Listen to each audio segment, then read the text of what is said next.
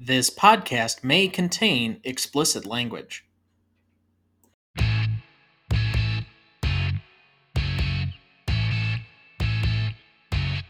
Welcome to the Dynasty Download, the show where we prove Dynasty League Fantasy is the best form there is. I'm Tom Duncan. Co host Ethan Hamilton. If you'd like to contact the show or have a question for us, please write us at dynastydownload10 at gmail.com. If you'd like to be on our mailing list this year or going forward, please send us a note there. If you sign up for our mailing list, you will get a copy of my full 2021 Rookie Dynasty rankings, my preseason top 100 overall, and my position by position rankings that won't be up on the website. I will be sending those out in advance of our preview episode next week. Also, you can follow us now on Twitter at DYDownload2020. And you can also find every episode of the show on our new website, dynasty download.captivate Dot fm. Finally, please follow, rate, and review the show so that more people can discover that Dynasty Fantasy is the best form there is. With that, let's get right into the news.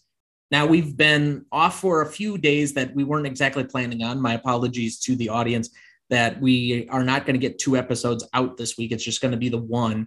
But we had something significant happen while you and I, ironically, were together over the weekend. J.K. Dobbins is out for the season. Yeah, um, I thought I was breaking news while you were out on the patio playing some bags with Ed Winters. Um, I came out there and told you, and you're like, "Yeah, we already know." And both of you felt just as terrible as I did. Uh, I saw it, and it was disgusting. Like it's not. I'm. I don't like that stuff to begin with. It was pretty gross. Thankfully, I did not see it, but this is now the third different leading back that has gone down so far this year and given the amount of injuries that we had to top guys last season, I start to wonder if running back injuries is just going to be baked into fantasy football going forward. Man, I hope not. That that would absolutely suck. That would test a lot of depth uh, that a lot of teams have. But it's also just not as fun for the game, just to take away from the fantasy input of it. Like you want to see those guys out there. So hopefully, it's not a sign of things to come. Yeah, I certainly hope not. I again, I think what were we missing? Like five out of the top ten backs from last season for significant portions of time. I mean, even I think Zeke Elliott missed at least one game, if not more than that. And McCaffrey missed a, most of last season. Barkley missed most of last season. I mean, you start running through it and it gets pretty ugly pretty quickly. But let's hope we're going to have better fantasy luck going forward you'd much rather beat somebody on their best day than uh, beat somebody at their worst. Yeah, but it, it feels a little different for sure. All right. So, next major piece of news this week, we got the final rosters going into the season, and we got the PUP list for a couple of different players. Number one, and most notably, Michael Thomas is going to be on the PUP list. That means he is not allowed to practice or play for at least six weeks in order to rehab from the surgery that he just had. How would you look at him as a dynasty and a redraft prospect at this point? Man, he's somebody's stock that just fell dramatically very, very quickly. It almost feels like overnight, right? Uh, from somebody that was setting records for receptions. Now you don't even know if he can be a wide receiver too. For me, I don't even know if he can be that. I think Jameis Winston can support a number one wide receiver, but I just don't know if Jameis Winston is good enough to get Michael Thomas that type of elite stats. And especially now with him missing at least six games, uh, he's for sure not going to be a wide receiver one back. But I, I just don't see it. He's somebody that you really wish you would have traded when the stock was really high. I tend to agree. And somebody made this point that I've been listening to today that there are a lot of receivers that when they hit the wall, they really hit the wall. Think about Antonio Brown a couple of years ago, where he's coming off one of his best seasons and he's just basically gone. And I know that he may be productive this year, but uh, Jordy Nelson, he had that knee injury and he came back and he had a bunch of touchdowns that one year, but he basically fell off a cliff for all intents and purposes after he was a top wide receiver one. Or there's a long history of when the guys start Dez to Bryant. really, yes, when they go off the cliff, they go hard. Like it, it's almost done. So it's not as surprising as it should be that this guy who was literally at the peak, I mean, he was wide receiver one. I think he set the record for most receptions in a season, just completely imploded after that. But I, I really don't care for. I, I, know that I just went through a complete redraft in my office league, and this was before he was put on the PUP, where nobody took him. And I think that's appropriate at the moment. You might be able to stash him and hope that something will come of it later on in the season, especially if you have an IR spot. But I'm not wasting a bench spot on him at this point. And in Dynasty, I'm trying to think the long term investment value of that is zero.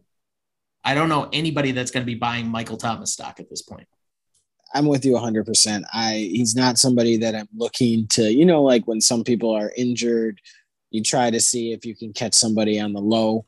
He's not somebody I'm looking to try to buy low at right now. I wouldn't waste a, a, a bench spot with him. And that kind of sucks from somebody that was flying as high as he was to where he could possibly be. It's, it's not fun. No. All right, let's move on to Irv Smith Jr. He is having a surgery to, I can't even remember what he injured, to be honest. Yeah, it, it escapes me at the moment. But instead, he's going to be out at least a minimum of five months. So basically, during the entire fantasy season, for all intents and purposes, I can't imagine him being back. And at this point, the Vikings have traded for Chris Herndon, the constantly on the sleeper list, but never actually breaking out in an Adam Gase office guy. I guess, is Chris Herndon going to hold the same kind of sway as we talked about with Irv Smith, based or becoming somewhat of a breakout candidate? Or is this you write both of them off at this point? I mean, I'm going to go out on a limb and say I feel like he could be productive. I feel like there are a lot of targets up for grab in up for grabs in Minnesota. You got Justin Jefferson, and then you have an aging Adam Thielen, and then I don't even know who their number three wide receiver is. So I feel like there are some targets up for grabs. So I feel like he, if he is still on the sleeper list because he's been on it for so many years, if he is, I feel like this year for sure he kind of deserves to be on it. I think it might be Chad Beebe. Yeah, exactly. exactly. Yeah. I hear you, but I don't think they throw enough to make him an effective fantasy tight end where you could probably get better value with a couple of other guys that are further down your list. All right. So then another story that's been developing throughout the preseason the Colts. Carson Wentz and Zach Pascal were activated off the COVID list today and are expected to return to practice. They were only close contacts, apparently although I would guess that they're both unvaccinated based on the procedures of the NFL uh, with close contacts. However, T.Y. Hilton also has a disc uh, fracture or a bulging disc, a dislocated disc, something to that effect in his neck back area, and is out for at least the foreseeable future. The Colts put him on injured reserve. Now, that's not what it sounds like because as of last year, we went on a three week injured reserve slash COVID list for most of these players. And I think the teams use that much more strategically than they used to. But with T.Y. Hilton being out after his resurgence at the end of last season, we have a new quarterback who looks like he's going to start week one, but we don't know yet. Do you think you have an eye on who the number one wide receiver or at least number one target in this Colts offense is going to be? And do you think that that person is going to be relevant with Carson Wentz since we don't know what we're going to get out of this offense? Yeah, there's a lot of question marks when it comes to the Colts. And then rewinding, I mean, T.Y. Hilton is another guy that kind of hit that wall, you know, that wide receiver wall. But anyway, I do think there are a lot of question marks when it comes to the Colts. I my your guess is as good as mine as to who I think could be the number one wide receiver option. Everyone knows how much I love Michael Pittman. I think he could be a very good option, but I don't know what Carson Wentz are we going to get as well. It's tough to say. So, I guess I'll put my money on Michael Pittman just to make you happy. I don't know if it's just for me. I think a lot of people have taken that as being the number one. He's probably one of the lowest drafted number one wide receivers currently available in most redrafts. His ADP, I want to say, is like the ninth or 10th round. But again, Carson Wentz is a question mark. He was terrible last year. and they're on their third offensive left tackle at this point in the season already. Their second stringer ended up, uh, I think, blowing out his knee, and he's out for the year. And their first stringer was Eric Fisher, the former Chiefs t- uh, tackle, who is coming off of an Achilles, is is not going to be ready in time. So I really don't know what we're going to get out of this team yet. I'd like to see it a little bit ahead of time. If you're taking a late round flyer, I certainly don't mind it on Michael Pittman. I think that's already baked into what his ADP is from uh, a redraft perspective. But as far as dynasty, you're not going to sell low on him right now. So you might as well just hold on to him if that's who you drafted or who you're holding on to. I, I really just don't see the prospects as one to try and flip the investment right now because he's certainly not in a peak mode, but has a high upside if that offense does end up hitting. All right. Note to self don't send a trade for Michael Pittman right at the moment. No, because you'd probably lowball it and uh, deservedly so. Yeah. I hear what uh, you're saying. The other big news out of the NFL this week, and this one took over, I think, almost national news because it had to do with the Patriots. They cut Cam Newton, and we know Mac Jones is officially going to be the starter for week one and probably going forward. You have all the Patriots fans basically slobbering over themselves, thinking this is the next Tom Brady. And while he looked good in the preseason, we've seen quarterbacks look good in the preseason before uh, looking at you, Dan, Daniel Jones. But I guess, what do you think are the implications fantasy wise? Is he a guy that I, I definitely am not starting him in any redraft league or dynasty league right away? But are any of the Patriots a little bit more valuable? I don't think it does anything to any of them. I don't think it brings them down. Cam Newton was not a right fit for that offense. Cam Newton really isn't the same type of player that he used to be. I don't know if we've seen the last of Cam Newton. I don't think he's the type of guy that'll be a backup quarterback. And I don't really think any NFL team right now is in a dire situation where they're looking for a Cam Newton as a quarterback. You know, part of me thinks that we've seen the last of Cam Newton. That being said, Mac Jones had a very, very good preseason. I'm really not surprised that the Patriots went in this direction because, like I said, Cam Newton is not a backup quarterback. I just feel like Mac Jones isn't going to do any worse than Cam was, and I don't feel like he's going to do amazingly better where he's going to elevate some guys to be number ones in the fantasy realm. But you know, I'm not surprised. We're not, no one is expecting the Patriots to do anything crazy. So I'm not surprised by the move. I think it does a couple of things. One, I would say that the likelihood of Mac Jones scrambling is lesser. So the guys that may benefit from dump off passes are usually the tight ends that he's going to throw to more often, slot receivers, and running backs. And you still have James White in that backfield. I don't think he's going to be fantasy relevant this year, but you may see the pass catching Rhamondre Stevenson get a little bit more opportunity, especially on third down from the amount of shotgun work he used to do at Oklahoma. That might be a guy that all of a sudden his stock not only rises, but he may get opportunities before we thought he might. Jakobi Meyers, I think, takes a little bit of a boost based on what we think his target share might be. Jonnu Smith, something like that. But I think the biggest impact overall is going to be Damien Harris just because Cam Newton was the goal line back and now he's not there. So the goal line carries have to go to somebody. You would think that the primary beneficiary, and I think Damien Harris was already kind of hovering in between that running back two, running back three area for most people already. I would think that if he gets enough touchdowns, now he's solidly an RB2. I don't know. I don't like playing fantasy that way. I don't like putting a guy in and just banking on getting touchdowns. I don't like to live that way. You know, I know some people have to, but for me, I don't feel like that's a logical, I guess I'll use that logical strategy for me. Well, I'm just basing it off of what his last year production was and some of the PFF grades that are out on him. I mean, there were a lot that, of statistics that said he was the number one back in pro football, not fantasy, pro football last year. So I, I think he's a talented runner.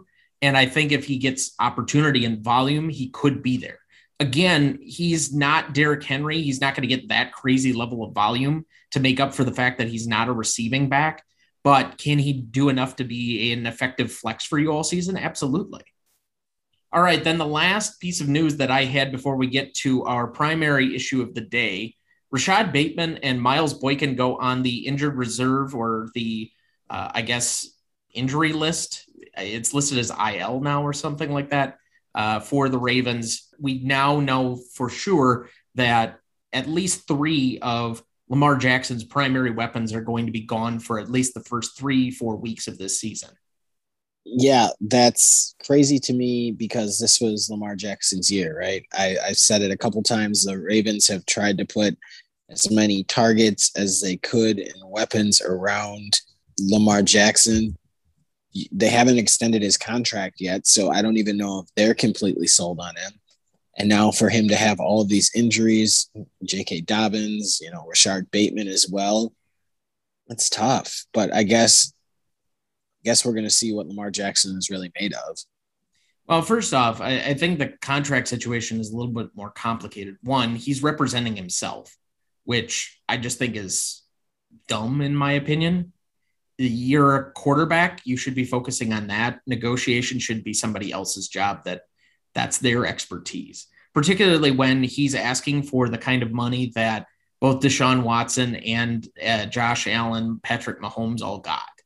I, I think that's too much to waste or try and put up to chance because he's a guy that we've been afraid is going to be injured at some point with a big injury and have been waiting for it because he's kind of a smaller guy.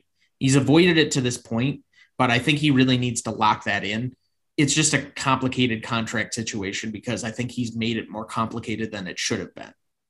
A established professional probably would have had this done already, just in my opinion. But I think for an offense that we thought might have a lot of promise this year, I think the Ravens might actually miss the playoffs and might be trending in the downward direction. And that's really nothing to do with Lamar Jackson. I think he could very well have a good season it's just the prospect of all the things that they tried to do to fix the offense or bring in something else just are not there right now. And I don't think with a lot of your uh, talent missing already or injured that it's going to improve anything. All right, so then let's get to our established topic for the day the 10 commandments of Dynasty League football. Uh, do you want to start us off with number one? I will. I will. Uh, thou shalt be patient. I think I live this one daily. Yeah, I um it's to a point, you know, right? Um sometimes you need to know when to pull the trigger, but I guess in a in a sense to like don't react week to week. Well, that's the number one thing. And I, I, made these rules try to be as very specific as I could to dynasty as opposed to just fantasy football. The reason I put this one is because all of my biggest regrets have to do with moves where I was too aggressive too early, dropping Odell Beckham before he broke out, dropping Davante Adams way too soon, you know, et cetera, et cetera. You, all the moves that I bang my head on the table over are ones where I didn't wait just long enough on a guy that had a lot of promise. I can understand that. But I that makes Dynasty fun then too, because now you got to find a way to fix said problem that you just caused. Yeah, absolutely. All right. So number two, thou shalt show up to your draft or reap the consequences, possibly for years yeah, that one's pretty self explanatory, right? Especially in Dynasty. Maybe one time we'll have Derek on and we'll ask him how upset he is about his couple drafts, right? This isn't the first one he hasn't shown up to. Yeah. Can you imagine either his team if he had taken some of the guys that were in last year's loaded class, or let's talk about Tim's team, had the guy that previously owned that team shown up to the league, and instead they were both drafting defenses and kickers I mean, it, it's championship caliber teams. Yeah, championship caliber teams with with loaded talent that could have added yep. uh, impact now guys, and instead, you know, then you you end up getting some different guys. Ben and I feast with uh, Ben's got CeeDee Lamb and Tee Higgins, and Chase Claypool and I picked up Akers and Jefferson and Pittman, Aiyuk. I mean, you, you guys just love drafting. You guys well, are just a bunch of drafters. That's all. I do love drafting. I, I will say that is one of my like better moments. And especially if one hits, there's like a, a really great satisfaction to all of that. That being said, especially because I think another commandment's going to come up. I don't think when you're drafting, particularly in the top couple of picks, that you're picking necessarily for impact immediately. There are some exceptions. Ezekiel Elliott when he came out, Saquon Barkley, etc. But most of these guys, even some of the talented backs, you look at the guys that we have this year. Javonte Williams is not expected to be the primary back in Denver right away. Trey Sermon, but down the road, you know, Trey Lance is eventually going to be the starter. Justin Fields is eventually going to be the starter. Yeah, I mean Dalvin Cook. Remember, he didn't own the entire backfield when he draft when I drafted him. Exactly. I thought it was going to be a year. You know, Cam Akers was in. Yeah, Cam Akers was in that committee for most of last season and then broke out at the end. So Derrick Henry was a backup for like three years.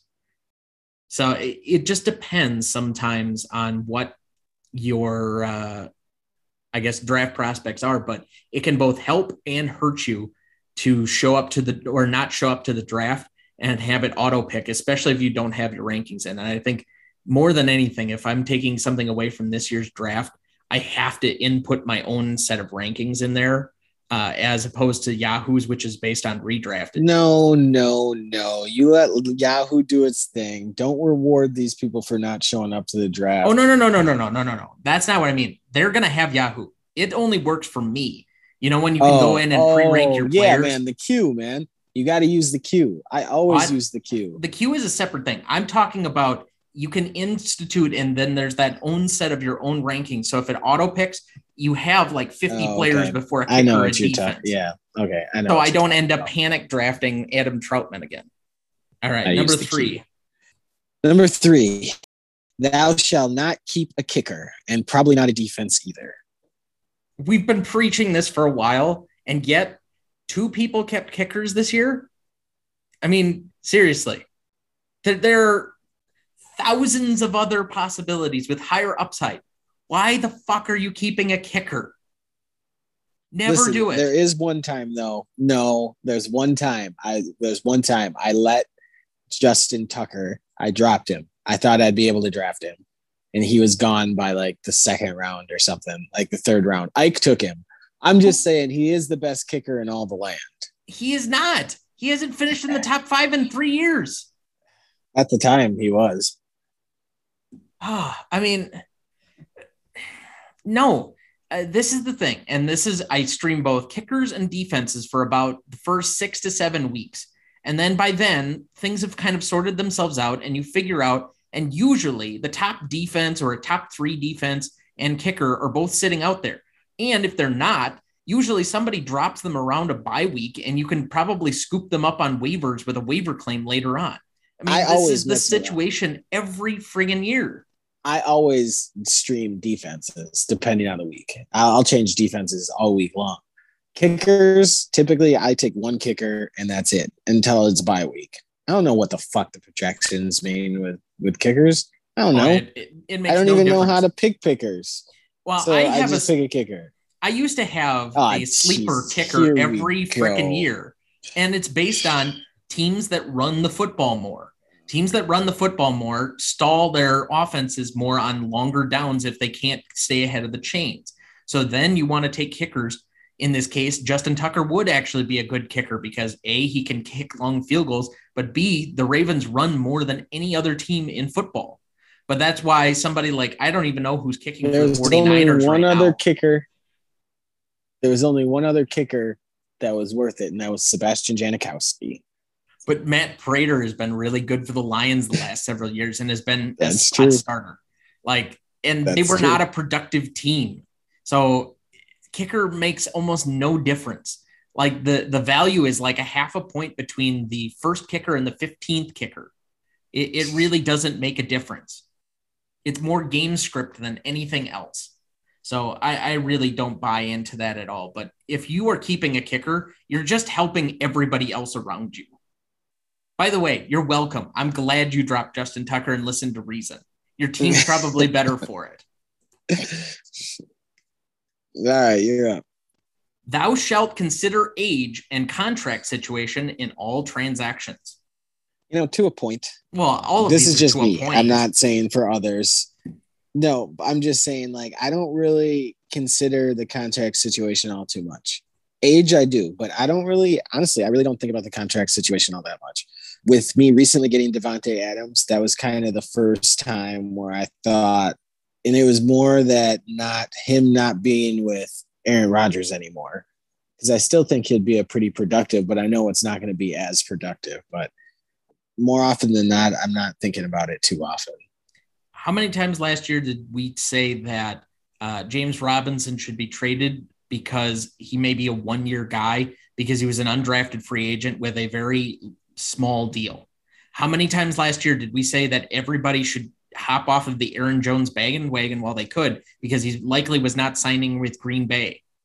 I mean, contract situation has come up a lot on this show as far as long term value, particularly with running backs, but wide receivers has That- occasionally happened as well. When you talk about guys with contract situations where it's stalled and they are not re signed, you're talking about them potentially changing teams, and that completely changes their fantasy outlook.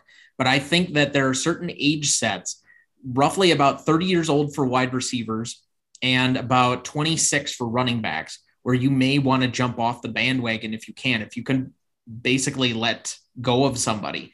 Davante Adams is a weird situation. He's probably going to be a top five wide receiver again this year, but I expressed all of my reservations about him long term. If you're buying him, it's probably a one year rental where he may be effective next year because he's an excellent player. But if he's catching passes from Kirk Cousins, who knows what is going to happen? I'm just saying this. My issue with Aaron Jones was never about the contract. Because he had such an incredible year that I didn't think he was going to back it up again. And who did you say before Aaron Jones? James Robinson. I forgot who you said before Aaron Jones. James Robinson, I just didn't think he was all that good. I just thought I've seen this before. I know that the Jaguars are going to have an early pick. There's a lot of running backs out there. Why wouldn't you? It was never it for me. It never had to do with contract situation. For you, you look at it a little bit different, and that's what works for you. This is what works for me. I try to not find way too many factors not to figure something out. Like if I look for enough reasons to not do something, I'm gonna figure that out. I'm gonna find a reason not to do it. Like if you're looking for something bad, you're gonna find it. That's just how life works. So contracts or situations, yes, to a point, but it's not the end all be all for me. But age, age is very, very important when it comes down to it for me. Well, I'm trying to decide between probably five different players on any one stance, and you're trying to make small differentiations between all of them. So if you're telling me that contract situation isn't something I should factor in, I think that's foolish. Is it the be all end all? No. But is it something that, especially when you're talking about two, three years down the line, like if it's redraft, I have no problem taking Davante Adams wide receiver one, even wide receiver two depending on which league you're in and what the opinions are. I think you can make an argument one way or the other because I think he's going to have a fantastic season, and it's possible the Green Bay has the best offense at football this year again. But next year is next year, and if you're looking at dynasty value, you're not just looking at this year; you're also looking at what is his upside and how long can he sustain this peak level. If You're he right. goes, if he goes to the Patriots next year with Mac Jones, I don't know what that's going to be like. And that's You're right. the thing. The unknown You're- presents that whole, we are always fearful of the unknown. He has an unknown situation until he re signs with Green Bay. And even then, until Aaron Rodgers decides he's going to come back or Green Bay makes their stance known that they're not going to start Jordan Love next year, I don't know what that situation is going to be. You're right. You're absolutely right. But it also depends on where your team is as well. I'm looking to win right this freaking second. I know, Yes. and we talked about it in the group chat. Most of my players, if not, are all at the peak of their prime, if not just past their prime. I know my window is closing, and I know Davante Adams is going to have a monster freaking year this year. Next year is next year. I mean, last year I traded a crap ton of picks and I was not as thrilled about it. But now going through last year, moving to this year, knowing that you can still control things, you can still make things happen if you draft, if you show up to your draft and draft assets for one, which I feel like I have done. And if you have players that are good enough that you can still get something in return. I get what you're saying, but I, I think just to a point, it depends on where your team is at and what you're trying to accomplish. No, I, I would definitely agree with that. So let's move to our number five. What do we have? Thou shalt not overreact to playoff losses. They are random. And unfortunate as that is, you can hear the the sadness in my voice. It happens. And sometimes you're in a championship game and you lose to a team that you shouldn't have lost to because three or four of your guys get injured in that championship game and it's it makes you angry but there's nothing you could have done about it because it's random and you shouldn't overreact but you could still be upset oh i'm never going to fault anyone for being upset for losing a playoff game because you get to that point and that's where sweet victory is within your grasp and to have to lose to the six seed multiple times i mean the fact that alex smith beat me in a championship game. Now, to be honest, I was starting Case Keenum that year, so neither here nor there. But the fact that that happened to both of us to the same six seed in different years, uh, I think we both know that the playoffs is completely random because it's like March Madness in fantasy football. It's a one week playoff and weird shit happens. The best fantasy players are the ones who are always making the playoffs year in, year out and doing the hard work and ending up in the same space and giving themselves the opportunity to be there at the end, but don't necessarily have all the pelts on the wall. I know that the championships, and there's a particular player that likes to laud his uh, pelts on the wall more than any of us. And I guess he has the right to, but there is so much randomness baked into his wins that I, I, I really don't. Baked into his wins, he said. you know, that's funny though. You say that because we talk about it and that one play, Kyler Murray to Nuk Hopkins, how that change completely changed the landscape of our league. That one play changed everything, changed uh, playoff seedings, changed a bunch of stuff. Yep. Uh, we would have had completely different playoff schedules. We would have yep. had uh, Dana playing multiple other people and probably losing in the first round. We might have had Alvin Kamara in the championship game where he went off for the six yep. touchdowns. I mean, so many yep. random things on one friggin' play. One play. One play. One play where we are all in a group chat. and mid-season a... too. oh man. Yeah. One play. So again, it's random, but don't overreact.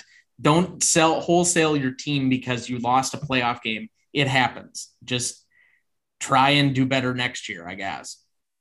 I think it's funny that I get to read this one. Thou shalt value their own draft picks, but they can still be leveraged when appropriate. I think you are actually, and this is where I, I feel complicated. Last year, valuing draft picks mattered.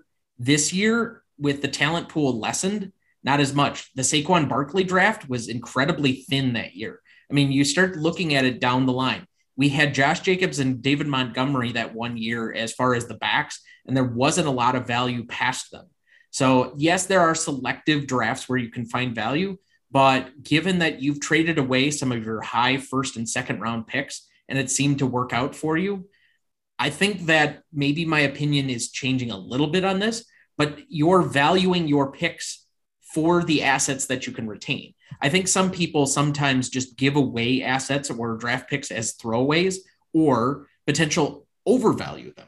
I think the point of this is is don't undervalue and don't overvalue. You need to understand what the value of a draft pick is. But that also goes into knowing what the next class is. I knew this class this year wasn't going to be as good as last year's class. It made it a little more um, comfortable trading away those first two uh, first and second round picks. But it also goes with knowing your stuff. But yeah, absolutely right. Draft picks are their assets. They're assets to be used to gain other assets or assets to be used to grow your team. So yeah, absolutely. You got to value your picks, but also you got to know when to use them. Well, and every asset is potential leverage in order to make your team better. And I think more than anybody else, you've found a way of doing that. Maybe in a different way. I, I think you're more of the LA Rams than the Green Bay Packers, where that tends to be more of my attitude, the draft and develop type. But, you know, we each get to our summit in different ways. Well, you know, when I first got into the league, it was all about getting draft picks. But now, you know, I keep talking about it. My window isn't as wide open as it used to be. Now it's about selling those dra- draft picks and trying to keep my window open a little bit longer with players that are hitting right this second. I can't waste um, not hitting on a pick a la Jalen Reagor, but hopefully that turns around this year. But you know that was a wasted pick something that i could have used on a justin jefferson or something somebody like that but he's the first person that comes to mind but yeah it's frustrating. Um, so this is what's working for me right now. Hopefully it pays off in the long run but yeah i know eventually i'm going to have to change strategies and and try to gain draft picks and not trade them away. All right that takes us to number seven and i will take this one but We've kind of already talked about it a lot, so I don't think we need to spend a ton of time. Thou shalt draft for depth, not immediate starters. And there are very few exceptions.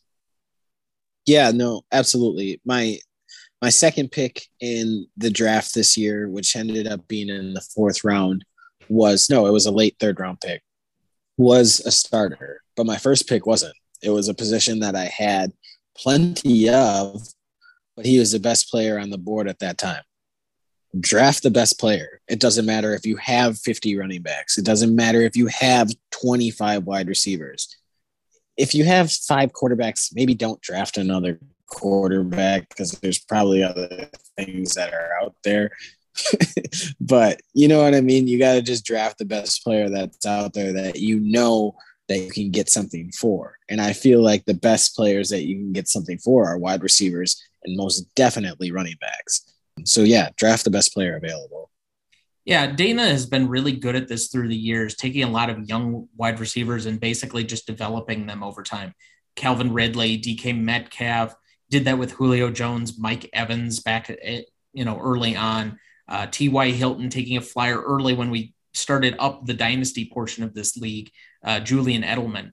I mean, you can start going through his roster at one time or another, but they all had that same first round pick upside and that he just waited long enough on to become the studs they eventually did. You did something similar with Chris Godwin, or in my case, and I, I swear I really was lucky. I just took a, as many wide receiver, first or second round pick wide receivers last year as I could realistically. And I think I mentioned this at one time. I took it's Justin Jefferson. Well, I took Justin Jefferson only because I had Adam Thielen, and I'm like, all right, Adam Thielen's getting older. We might as well take the next guy up because he'll eventually have opportunity. I got damn lucky, just Man. pure lucky. You had such a good draft last year. I've such had a, a couple of those. Last year was the best one that I've seen that you've ever had. Well, one year I had both Kareem Hunt and Mike Williams and uh, Alvin Kamara in one draft. I don't know if that one's up there as much. When Kamara like, was a it. third round pick. Yeah, I mean, I get it. And you took Kareem Hunt right before me. I wanted him. And I wanted Kamara too. He was high on my board. But yeah, you know, I hear you. All right. So that takes us to number eight.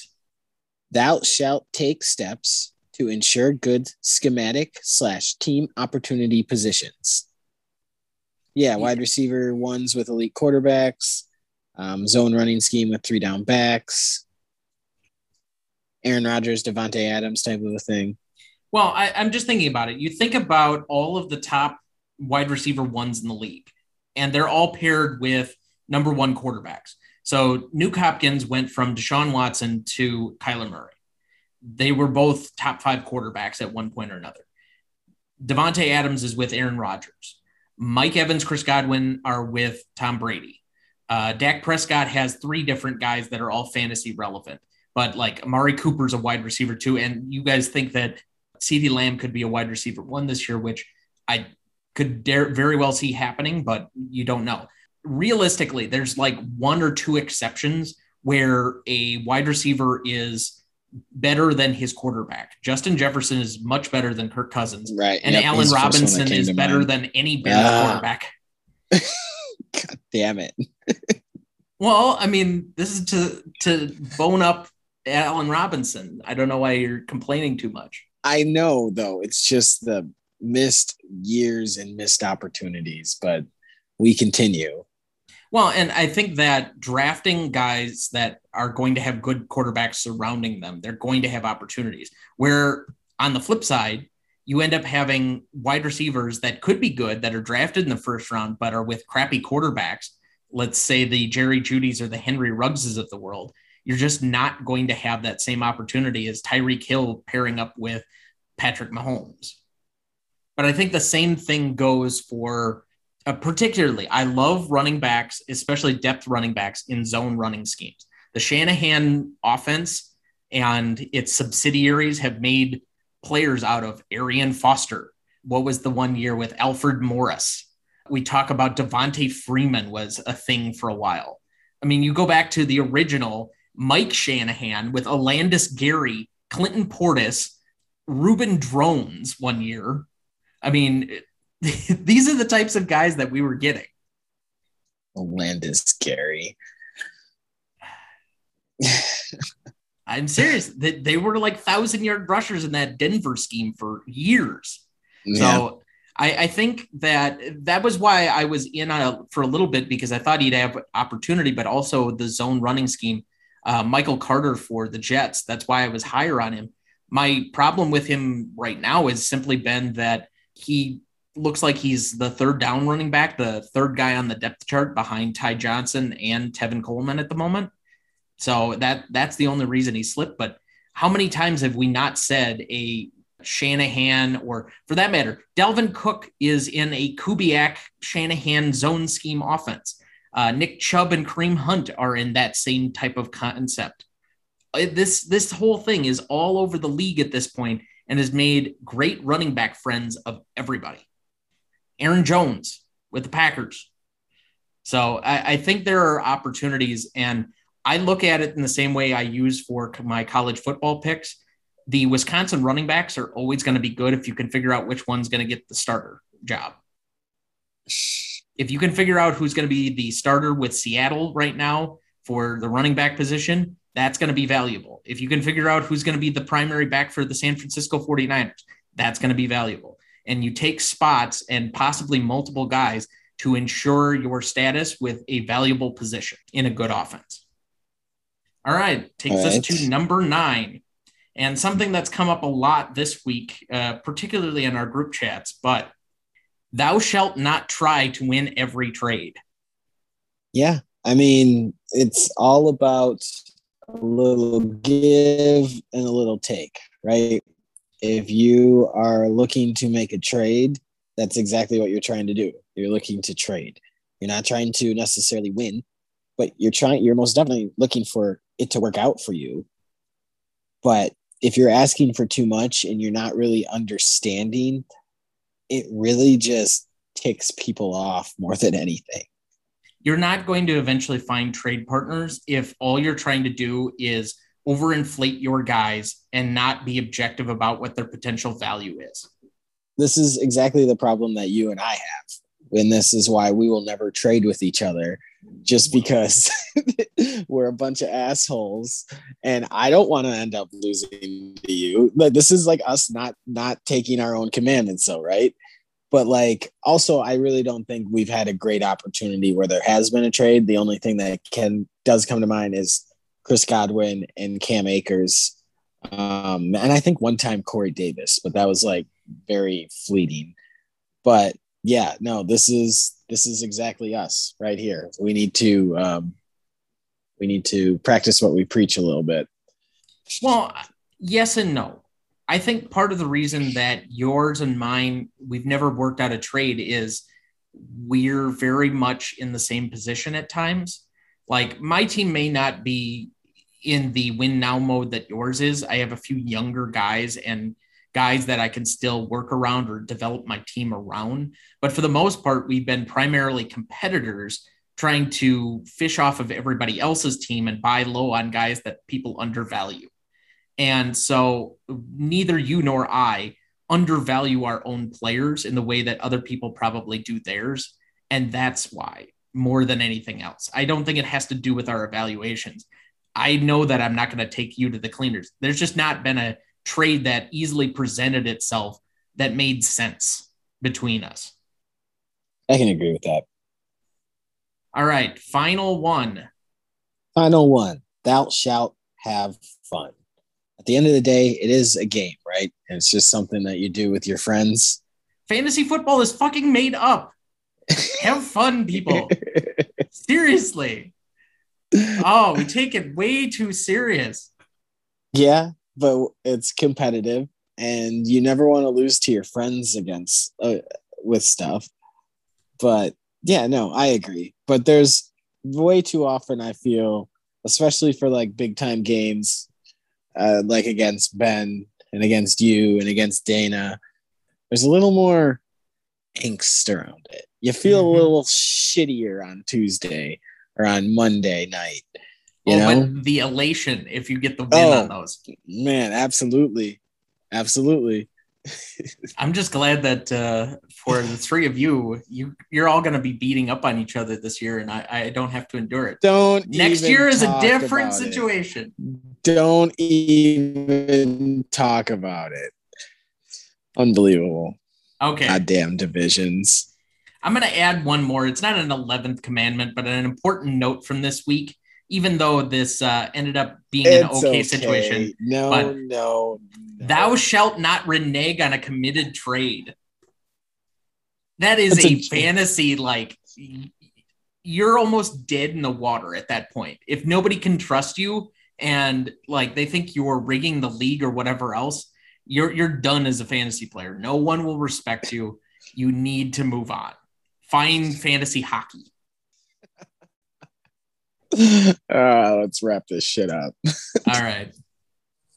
Thank you to all the listeners and Dynasty players out there. We appreciate you. We will be back again next week to talk about our preview for the 2021 NFL season. Woo! But until then, football is back. It's super exciting. But until then, everyone stay safe. We'll talk to you soon. If you'd like to contact the show or have a question for us, please write us at dynastydownload10 at gmail.com. Also, you can now follow us on Twitter at DYDownload20. Find every episode of the show at dynasty-download.captivate.fm. And as always, please follow, rate, and review the show so that more people can discover that Dynasty Fantasy is the best form there is.